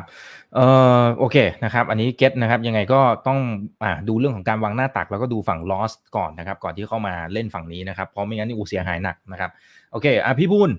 การที่ค่าเงินบาทมันแข็งค่าโอเคเราคุยไปตั้งแต่ตอนต้นละแต่มันแข็งแบบ พวดพลาดอะ มันแข็งแบบรวดเร็วมากๆขนาดนี้เนี่ย มันเป็นอันตรายไหมหรือเป็นอันตรายโอเคมีเป็นคำถามที่น่าสนใจครับ แต่ผมขออนุญาตกลับไป point ของพี่จุ้ยได้ไหมแบบได้ยินคำพูดพี่จุ้ยแล้วแบบโดนใจมาก เพราะว่าโดนมากับตัวเอง ในแง่ของการเอ่อทำพวก money management risk management นะครับ อันนี้ย้อนไปนิดนึงนะ อาจจะไม่เกี่ยวค่าเงินบาททีเดียว คือช่วงที่มันเป็นก่อนสงครามรัสเซียกับยูเครนนะครับ ถ้าเราจำกันได้ว่ามันจะมีข่าวว่าเอ่อรัสเซียเนี่ย มีละยกยกทหารมาล้อล้อมยูเครนเรียบร้อยนะฮะแล้วสหรัฐเองก็เตือนว่าเอ้ยรัสเซียจะบุก แต่คนก็ยังมองว่าอาจจะไม่ได้บุกผมเองก็เป็นหนึ่งในนั้น แล้วผมเนี่ยมีมีการเทรดตัวรัสเซีย ETF leverage สามเท่านะครับเพราะฉะนั้นณวันนั้นเนี่ยคือหุ้นมันลงมาแล้ว แต่เรามองว่าเฮ้ยถ้าถ้าไม่รบกันจริง โอกาส rebound สูง ผมไปมองแต่แง่ return นี่ต้องยอมรับ เหมือนที่พี่จุ้ยบอกเลย เราคิด returnแต่เราไม่ได้มองถึงว่ามันลอสแล้วสุดท้าย สงครามเกิดขึ้นจริงนะครับเอ่อหุ้นรัสเซียเนี่ยลงมาหนักมากจนสุดท้ายเนี่ยกอง ETF นั้นคือปิดตัวไปเลย คือ loss คือร้อยเปอร์เซ็นต์นะครับแทนที่จะตั้งร้อยเปอร์เซ็นต์นะแต่ร้อยเปอร์เซ็นต์อ่านี้มาแชร์ให้ทุกคนเห็นภาพแบบจริงๆเลยนะแม้กระทั่งเราเป็นนักวิเคราะห์ตลาดเนี่ยนะครับเราก็ผิดพลาดกันถ้าเราไม่ได้มองในแง่ของ risk management ที่ดีอะทีนี้มาในมุมคำถามพี่อีกบ้างนะครับก็ในแง่ของค่าเงินบาทเนี่ยผมว่าการแข่งค่าอย่างรวดเร็วเนี่ยสิ่งที่ผมได้เห็นกับตัวลูกค้าของทางธนาคารก็คือว่า หลายคนก็จะแบบตกใจนิดนึง คือ โดยเฉพาะในมุมของผู้ส่งออกนะ เพราะว่าตอนที่ช่วงเงินบาทอยู่แถวสัก 38 นะครับ ช่วงก่อนที่มันจะลงมาจริงๆเนี่ย หลายคนก็มีการวางออเดอร์รอแถวๆสัก 38 ขึ้นไป 38.5 เนี่ย เยอะมากนะ ต้องยอมรับเลยว่า 38.5 เป็นจุดพีคที่ผมก็มองว่าน่าจะผ่านได้ยาก ซึ่งคนส่วนใหญ่ก็รอแถวนั้นว่าถ้าสมมุติคุณอ่อนค่าลงมาบ้างเนี่ยเราเราก็จะทยอยขายดอลลาร์ปิดความเสี่ยงไปนะฮะแต่ปรากฏว่ามันลงเร็ว ทีเนี้ยในมุมของผู้ส่งออกเองนะวันนี้ก็เลยต้องเริ่มมีการปรับออเดอร์ลงมานะครับตอนนี้ส่วนใหญ่ก็จะวางแถวสักต่ำกว่า 37 อาจจะเป็นแถวๆสัก 36.5นะครับจะเห็นว่ามันต่างกันเยอะนะจาก3จาก 38 กว่าเนี่ยลงมา 36.5 คืออันนี้ในมุมของผู้ส่งออกมีเพนอันหนึ่งแล้วก็คือมันมันลงมาเร็วนะครับอีกเพนพอยต์หนึ่งของผู้ส่งออกเองก็คืออะไรฮะส่วนต่างดอกเบี้ย ระหว่างสหรัฐกับไทยที่มันสูงกันมากเนี่ยนะครับมันทำให้เกิด ตัว swap point หรือ forward point ที่ติดลบ นั่นแปลว่าถ้าสมมุติผมจอง forward วันเนี้ยหาที่ต่างตัวเลขนะฮะอ่าอาจจะเป็นสัญญาหนึ่งปีนะครับ อาจจะอาจจะเจอ swap point กินไปแล้วหนึ่งบาทอ่าคือพี่จะไม่ได้ไม่ได้ที่แถวสามหกกว่านี่แหละ แต่พี่จะได้แบบสามห้าไปเลยนะครับ แต่ก็มันมันก็ต้องมองในในมุมเรื่องของปิดความเสี่ยงด้วยนะครับ เพราะฉะนั้นผมก็พยายามจะปลอบใจลูกค้านิดนึงว่าโอเค เราอาจจะไม่สามารถที่จะปิดได้ทันแต่ ให้นึกภาพอย่างนี้ว่าเราพอใจที่เลเวลไหน เราก็ปิดความเสี่ยงตรงนั้นนะครับนี่ในมุมของผู้ประกอบการเนาะหรือจะเป็นในมุมของผู้นำเข้านะครับ ช่วงที่ผ่านมาก็ค่อนข้างจะยากลาบากกับเทรนขาอ่อนค่าของค่าเงินบาทมาเกือบทั้งปีแล้วนะฮะให้ให้จังหวะเขาเออได้ได้ซื้อดอลลาร์ในในราคาที่ถูกบ้างอะไรเงี้ยนะครับผมว่าก็ก็เป็นเป็นจุดที่ผู้นำเข้าเองก็ค่อนข้างจะแฮปปี้นะครับแต่ทีนี้ในมุมของคนที่ลงทุนต่างประเทศละกัน ผมมองว่า การที่ค่าเงินบาทมันแข็งค่ากลับมาอย่างรวดเร็วเนี่ยนะครับความเสี่ยงของคนที่ไปลงทุนต่างประเทศคือ ถ้าคุณไม่ได้เฮชค่าเงินอ่าแบบสมมุติเราลงกองทุนอะไรสักอย่าง หรือหรือสินทรัพย์อะไรสักอย่างหนึ่งเนี่ยเป็น US ดอลลาร์นะครับแล้วเราไม่ได้เฮชวันดีคืนดีคือบาทมันลงมาเร็วขนาดนี้ก็เรียบร้อย เพราะฉะนั้นก็กลับไป point เดิมของพี่จุ้ยเมื่อกี้ก็คือ risk management คือคืออย่าไปมองในแง่ return อย่างเดียวมองว่าเฮ้ยค่าเงินมันมันมีอ่อนค่าแข็งค่าได้นะครับเพราะฉะนั้นก็พยายามจะ ต้องแบ่งเงินส่วนหนึ่งมาปิดความเสี่ยงตัวค่าเงิน ซึ่งผมมองว่าวันนี้เรามีตัว X Future เนาะมันก็สามารถ leverage ได้ แล้วสามารถช่วยเราบริหารความเสี่ยงในการที่ไปลงทุน offshore หรือต่างประเทศได้เหมือนกันระดับหนึ่งนะครับ อันนี้ก็ก็มองว่าอะโอเคก็เป็นเป็นความเสี่ยงที่ที่เราเจอกันไปนะครับ แต่ถามว่าในมุมผลกระทบกับเศรษฐกิจไปเลยเนี่ยมันมีปัจจัยอะไรที่เราต้องน่ากังวลไหมผมมองว่า การแข่งข้าอย่างรวดเร็วเนี่ยอาจจะไม่ได้ส่งผลกระทบกับในแง่ของความสามารถในการค้าขายของบ้านเราขนาดนั้นนะครับ เพราะว่าอย่าลืมว่าการแข่งข้ารอบนี้เนี่ยมันมาจากดอลลาร์อ่อนเป็นที่ตั้ง เพราะฉะนั้นเนี่ยเกือบทุกสกุลเงินเนี่ยนะครับคู่ค้ากับเราเนี่ยมันแข่งข้ากันหมดนะครับ เพราะฉะนั้นในบริบทของค่าเงินบาท ดัชนีค่าเงินบาทเทียบกับคู่ค้านะครับไม่ว่าจะเป็น NER เนี่ยนะครับมันมันอาจจะไม่ได้แบบมีการแบบแข่งข้าแบบ มากมายจนเกินไปนะครับไม่ได้ไม่ทำให้เราเสียเปรียบหรือได้เปรียบในเรื่องของการค้าเพผมมองว่าในมุมของผลกระทบกับเศรษฐกิจอาจจะไม่ได้ไม่ได้มีมากขนาดนั้นนะถ้ามันมาจังหวะในที่ดอลลาร์ก็อ่อนค่ากันอะไรอย่างเงี้ยนะครับอืมครับอ่าโอเคนะครับได้ครับ เดี๋ยวอาจจะได้อีกสักหนึ่งถึงสองคำถามนะครับ ขอบคุณมากนะครับ เดี๋ยวขอดูหน่อยคุณจาวิสนะครับนี่ชื่อจาวิสเทมากเขาบอกว่า ราคาทองสมัยนี้เนี่ยมันเป็นฟิวเจอร์กันสมหมดแล้วคนเล่นฟิวเจอร์ซะเยอะเลย เท่ากับว่าเป็นการเก็งกำไร ทองมันไม่ใช่สินทรัพย์ปลอดภัยแล้ว มันไม่ใช่ safe haven แล้ว ใช่หรือไม่นะครับมองอย่างนี้ได้หรือไม่นะครับ ก็คือคือบางคนต้องแบบบออกกว่ามันอืมบางคนเขาบอกเขาเก็งขาดทุนนะเขาไม่ได้เก็งกำไร อย่างอย่างนี้ฮะเอ่อในในมุมผมเนี่ยเอ่อจะเก็งกำไรหรือไม่เก็งไรเก็งกำไรเนี่ยครับมันมันขึ้นอยู่กับเรามากกว่านะเพราะว่าเอ่อในในตลาดบนโลกใบนี้เนี่ยต้องบอกว่าเอ่อตลาด Futures เนี่ยหรือ option เนี่ยมันเกิดมานานแล้วฮะเอ่อ ราคาสินค้า commodity ทั้งหลายแหล่นะฮะไม่ว่าจะเป็นเอ่อน้ำส้มเขาก็มาเทรดเก็งกำไรกันนะฮะอืมสภาพภูมิอากาศเขาก็เอามาอ่าเทรดใช่เก็งกำไรกันนะฮะเพราะฉะนั้นเนี่ยมันมันมันขึ้นอยู่กับว่าเราใช้เครื่องมือประเภทไหนมากกว่านะฮะต่อให้ให้ให้เราบอกว่าเฮ้ยเราเราเราไม่ชอบมัน เราไม่ชอบฟิวเจอร์ เราไม่ชอบ option บนโลกเนี้ยมันก็มีเราห้าม เราไม่สามารถที่จะไปหยุดยั้งกระแสกระแสตรงนี้ได้ ทีนี้เนี่ยมันอยู่ที่เรามากกว่าว่าเราจะเลือกใช้เครื่องมือตัวไหนนะซึ่งมันมีให้เลือก ถ้าเราบอกว่าเฮ้ยเราเนี่ยไม่ไม่ไม่อยากเก็งกำไรนะฮะมากจนเกินไปนัก เราซื้อทองแท่งได้ ซื้อ Gold ETF ได้ ซึ่งณตอนนี้เนี่ยต้องบอกว่าโอ้ยก็มีหลายเจ้านะสามารถที่เราสามารถที่จะให้เราเนี่ยนะฮะไปซื้อเอ่อ Go Go ETF อะในกองต่างประเทศได้โอ้โหมากมายไก่กอง คือคือตอนเนี้ยโลกการลงทุนเนี่ยมันเปิด นะมันมันไม่เหมือนสมัยก่อนที่บอกว่าเฮ้ยเราอยากลงทุนทองคำนะฮะแบบยาวๆ ถือเก็บ ซื้อทองแท่ง ซื้อทองรูปพันเดี๋ยวนี้มันไม่ใช่ล้วณตอนนี้เนี่ยคุณสามารถที่จะโอ้โหมีเงินแค่ 100 บาท มีเงินแค่พันบาท คุณก็สามารถที่จะไปซื้อ Go Go ETF ได้ ซึ่งมันก็เปรียบเสมือนกับเราเนี่ยถือทองคำแท่งนะเพราะฉะนั้นเนี่ยผมมองว่าเก่งกำไรไม่เก่งกำไรมันขึ้นอยู่กับว่าเราเราเลือกเครื่องไม้เครื่องมือทางการเงิน ประเภทไหนชนิดไหน และเข้าใจมันหรือเปล่ามากกว่า อืมอืมครับ อ่า โอเค ได้ครับ ขอบพระคุณมากนะครับ ตอนนี้เราคุยกันหนึ่งชั่วโมงนิดๆละนะครับ ก็ขอบคุณทั้งสองท่านที่เข้ามาร่วมให้ข้อมูลดีๆนะครับ แล้วก็ข้อขอคิดในการลงทุนกับพวกเราด้วยนะครับ ฝากทิ้งท้ายถึงเพื่อนๆนักลงทุนกันหน่อยนะครับ ตอนนี้อยู่รวมๆกันประมาณสักหนึ่งพันท่านนะอภิพูลก่อนเลยนะครับ นะให้กำลังใจด้วย ปีนี้เขาบอกหนักหน่วงจริง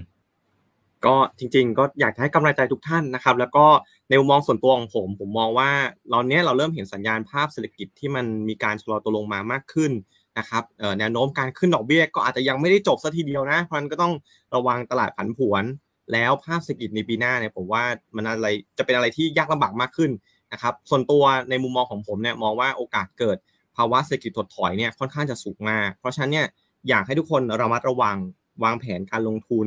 เตรียมปรับพอร์ตให้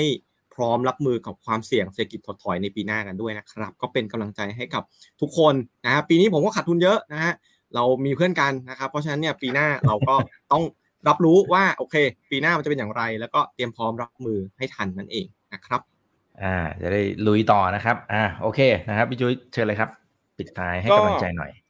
หรือข้อคิดในการลงทุนอืมโอเค คือในในมุมผมนะฮะก็ต้องบอกว่าอย่าอย่าไป จำกัดโอกาสของตัวเองนะฮะ Product เนี่ยมันมีหลากหลายให้เราเลือกนะครับ เราไม่รู้หรอกว่าสถานการณ์ณตอนนี้เนี่ยเราจะใช้ Product เนี้ยเป็นพระเอก เราไม่รู้นะเราไม่รู้หรอกว่าสถานการณ์แบบเนี้ยควรใช้ Product เนี้ยเป็นพระเอกนะเพิ่มน้ำหนักการลงทุนกับ Product นี้ เพราะฉะนั้นเนี่ยเอ่อในมุมผมนะผมมักจะชอบพูดเสมอว่าเฮ้ยอย่าไปเป็น FC Product ใด Product หนึ่งนะฮะ ไม่ใช่ว่าโอ้โหชอบทองคำเทรดแต่ทองคำจนทำให้เราเนี่ยสูญเสียกับสินค้าตัวอื่นๆนะเพราะฉะนั้นเนี่ยณช่วงนี้อาจจะยังไม่ค่อยมีความใจหน้าที่เราคือศึกษานะว่าเอในบ้านเราเนี่ยนะฮะมันมีโปรดักต์อีกมากมายสินค้าอีกมากมาย ที่จะให้เราไปลงทุนนะครับอะผมยกตัวอย่างเช่นณตอนนี้เนี่ยเอ่อถ้าถ้าเทียบกับสมัยก่อนนะการที่เราบอกว่าเฮ้ยฉันอยากจะซื้อหุ้นจีนน่ะตอนเนี้ย จีนเขาเริ่มเปิดประเทศแล้วอะเราอยากจะซื้อหุ้นจีนน่ะทำไง สมัยก่อนเนี่ยมันเป็นเรื่องที่ยากมากนะแต่สมัยนี้เนี่ยไปเรียนรู้ก่อนนะฮะว่าเฮ้ย DR เนี่ยมันคืออะไรนะฮะบ้านเราเนี่ยมันมีแล้วนะฮะเพราะฉะนั้นเนี่ยเราก็สามารถที่จะไปเรียนรู้ เพราะถึงจังหวะไม่ต้องเสียเวลา เพราะหลาย ๆ ท่านเนี่ยอือหือพอถึงจังหวะโอ้นักวิเคราะห์คนนู้นกันคนนี้พูดคนนั้นพูด เฮ้ย มันคืออะไรวะ ก่อนมันก็จะทำให้จังหวะที่ดีนะนะฮะในการที่จะเข้าไปลงทุนเนี่ยมันหายไปได้นะครับ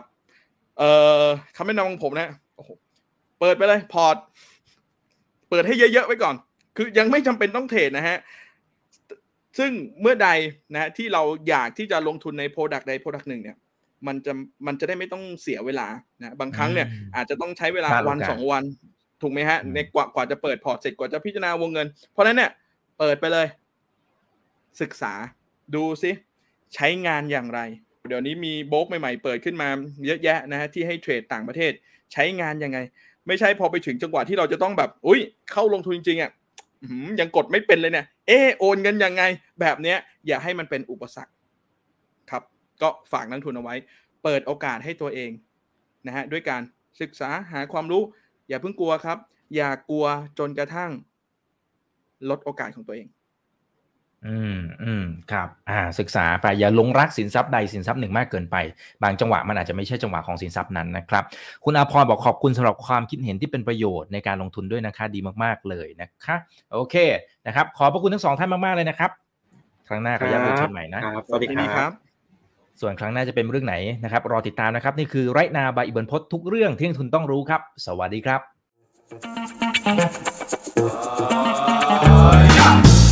ถ้าชื่นชอบคอนเทนต์แบบนี้อย่าลืมกดติดตามช่องทางอื่นๆด้วยนะครับ ไม่ว่าจะเป็น Facebook, YouTube, Line Official, Instagram และ Twitter จะได้ไม่พลาดการวิเคราะห์และมุมมองเศรษฐกิจ และการลงทุนดีๆ แบบนี้ครับ อย่าลืมนะครับว่าเริ่มต้นวันนี้ดีที่สุด ขอให้ทุกท่านโชคดี และมีอิสรภาพในการใช้ชีวิต ผม อีกบรรพธนาเพิ่มสุขครับ